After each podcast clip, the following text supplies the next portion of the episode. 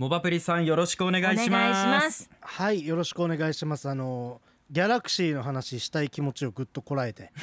はい自分自分のコーナーに専念したいとすご思います。いですね。初めてのパターンで私も困惑しています。尺の譲り合いっていうのがありましたけど、こんな優しい世界があるんだ。その鎌田さんの尺の中で僕が出しゃばるのは本当に良くないなと思って。いやいや。出しゃばるなら自分を犠牲にしようっていう、素晴らしい心がけですね。はい。ありがとうございます。あ、すいません。これはこれでまたね楽しみにされている方いると思うので、はい。しっかりお話しするともちろんもちろん。えっと、イーロン・マスク氏がツイッター社を買収したことによって、うん。どう変わっていきそうなのかあるいはまあ懸念点とかこういったところの話をしていきたいと思います。はい。でちょっと大前提でここからまあちょっと厳しめのこととか言うんですけどちょっとタイミングが悪いことにねあの9時台森健さん出られるんですよね。そうですね。あそうですね。そうそうそう。であのこれはですねあのいろんな物事に言えることなんですけれども、えっ、と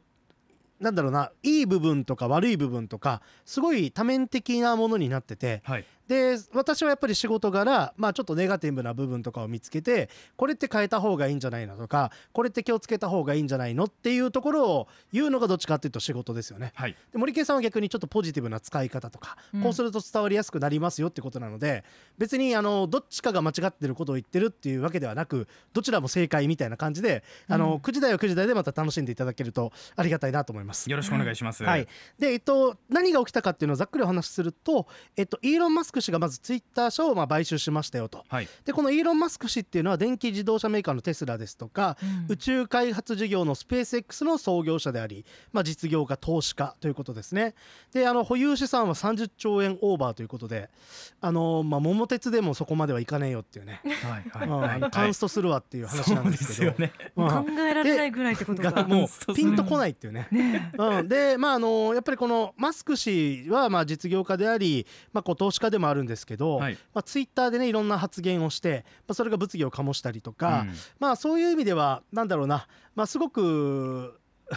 まあユニークポジティブに言うとユニークな人。はいうん で、まあ、そういう方がですね、まあ、ツイッターがまあ好きすぎて、まあ、今回買収に動いたわけです。はいで440億えー、440億ドルでまあ買収ということで今年中に取引が完了する予定と。はいであのまあ、今回買収した理由なんかもそうなんですけどやっぱりマスク氏はやっぱり言論の自由ですね。今のツイッターに言論の自由はないんじゃないかっていうことでたびたびこういう主張をしていてですね、はいで例えばやっぱり、えー発言の内容とか投稿の内容によっては、えっと、アカウントが凍結されたりとか警告が出たりとか、うん。まあ、こういった状況っていうのが今すごくあるので、はい。まあ、これはあんまり良くないんじゃないかっていうことで、まあ、今の時点ではマスク氏はまあそういう、まあ、言論の自由表現の自由っていうのがあるので、まあ、こうした規制とかっていうのをなるべくなくしていきたいと、うん。まあ、そういう方向性に変えていきたいっていう話らしいです。はい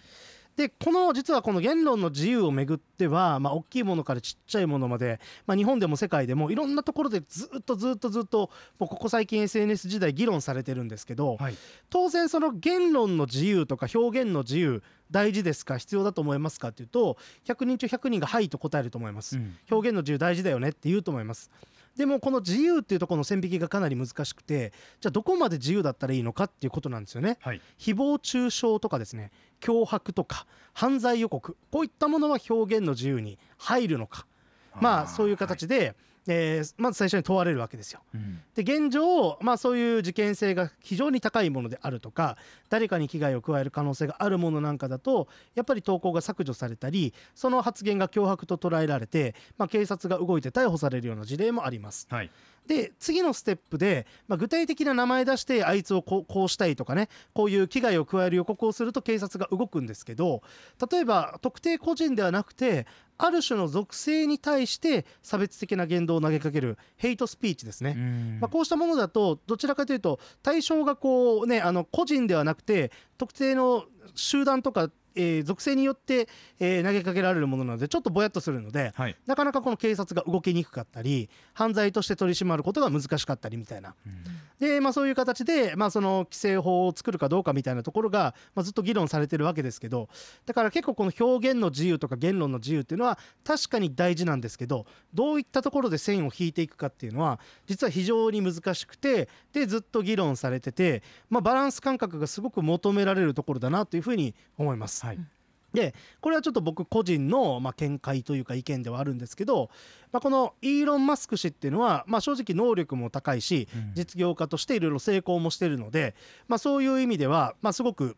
優秀な方だと思います。はい。たださっき言った非常にデリケートなこの言論の自由とか、まあ、表現の自由とかそこをどう管理していく運用していくのかっていう話になった時にそのうーんなんか難しい舵取りをバランスよくできるかどうかというとちょっと怪しいんじゃないかなと、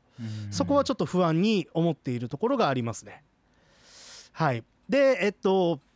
その表現の自由っていうのは一見するとすごく平等で公平で公正なように思えるかもしれませんが、はい。実際今の SNS を見てるとそんなことはなくて、えっと例えば誹謗中傷とか差別とか、まあ、こうした厳しい言葉が投げかけられるのは、まあ、日本に限らず世界でもそうなんですけどやっぱりマイノリティえー少数派であったり、まあ、社会的な力が弱い人たち、そういう人たちに向けられることがすごく多いんですよね。うん。で、まあ、そういう形でやっぱりあのいろんなところで差別的な言説が広がって迫害を受ける少数民族の、えー人たちがいたりとか、まあ、そういう形でフェイクニュースとか陰謀論とか、えーこの少数派のやつらが黒幕だみたいな形で、まあ、いろいろ暴動みたいなものが起こったり。でその極地に行ったのが、まあ、昨年の1月ですね。アメリカのその議会に、えー、と Q アノンの支持者が、えーまあ、押し入ったっていう事件がありましたね。あれ死者も出ましたが、まあ、ああいったものなんかがすごく顕著なのかなと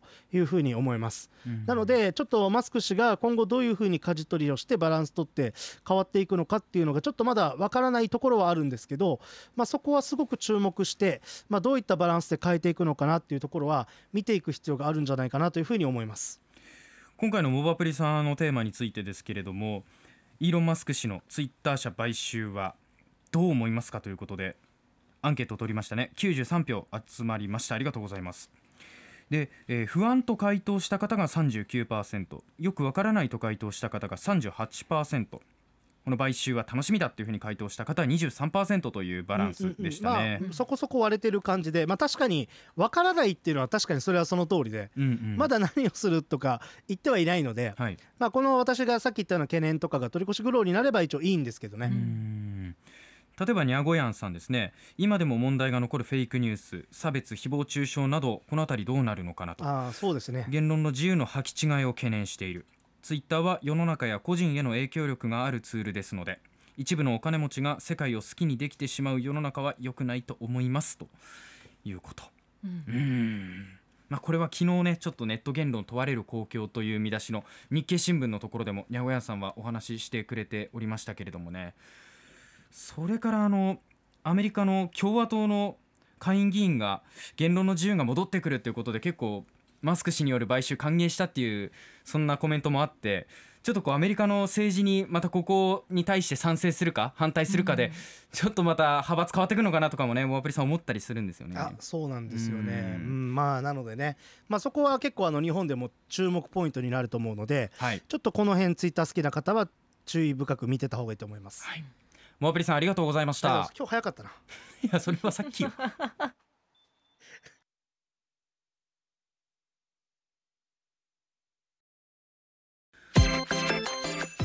アップのポッドキャストを最後までお聞きいただきありがとうございました。生放送は平日朝7時から FM921 AM738 RBC ハイラジオ。県外からはラジコですお楽しみください。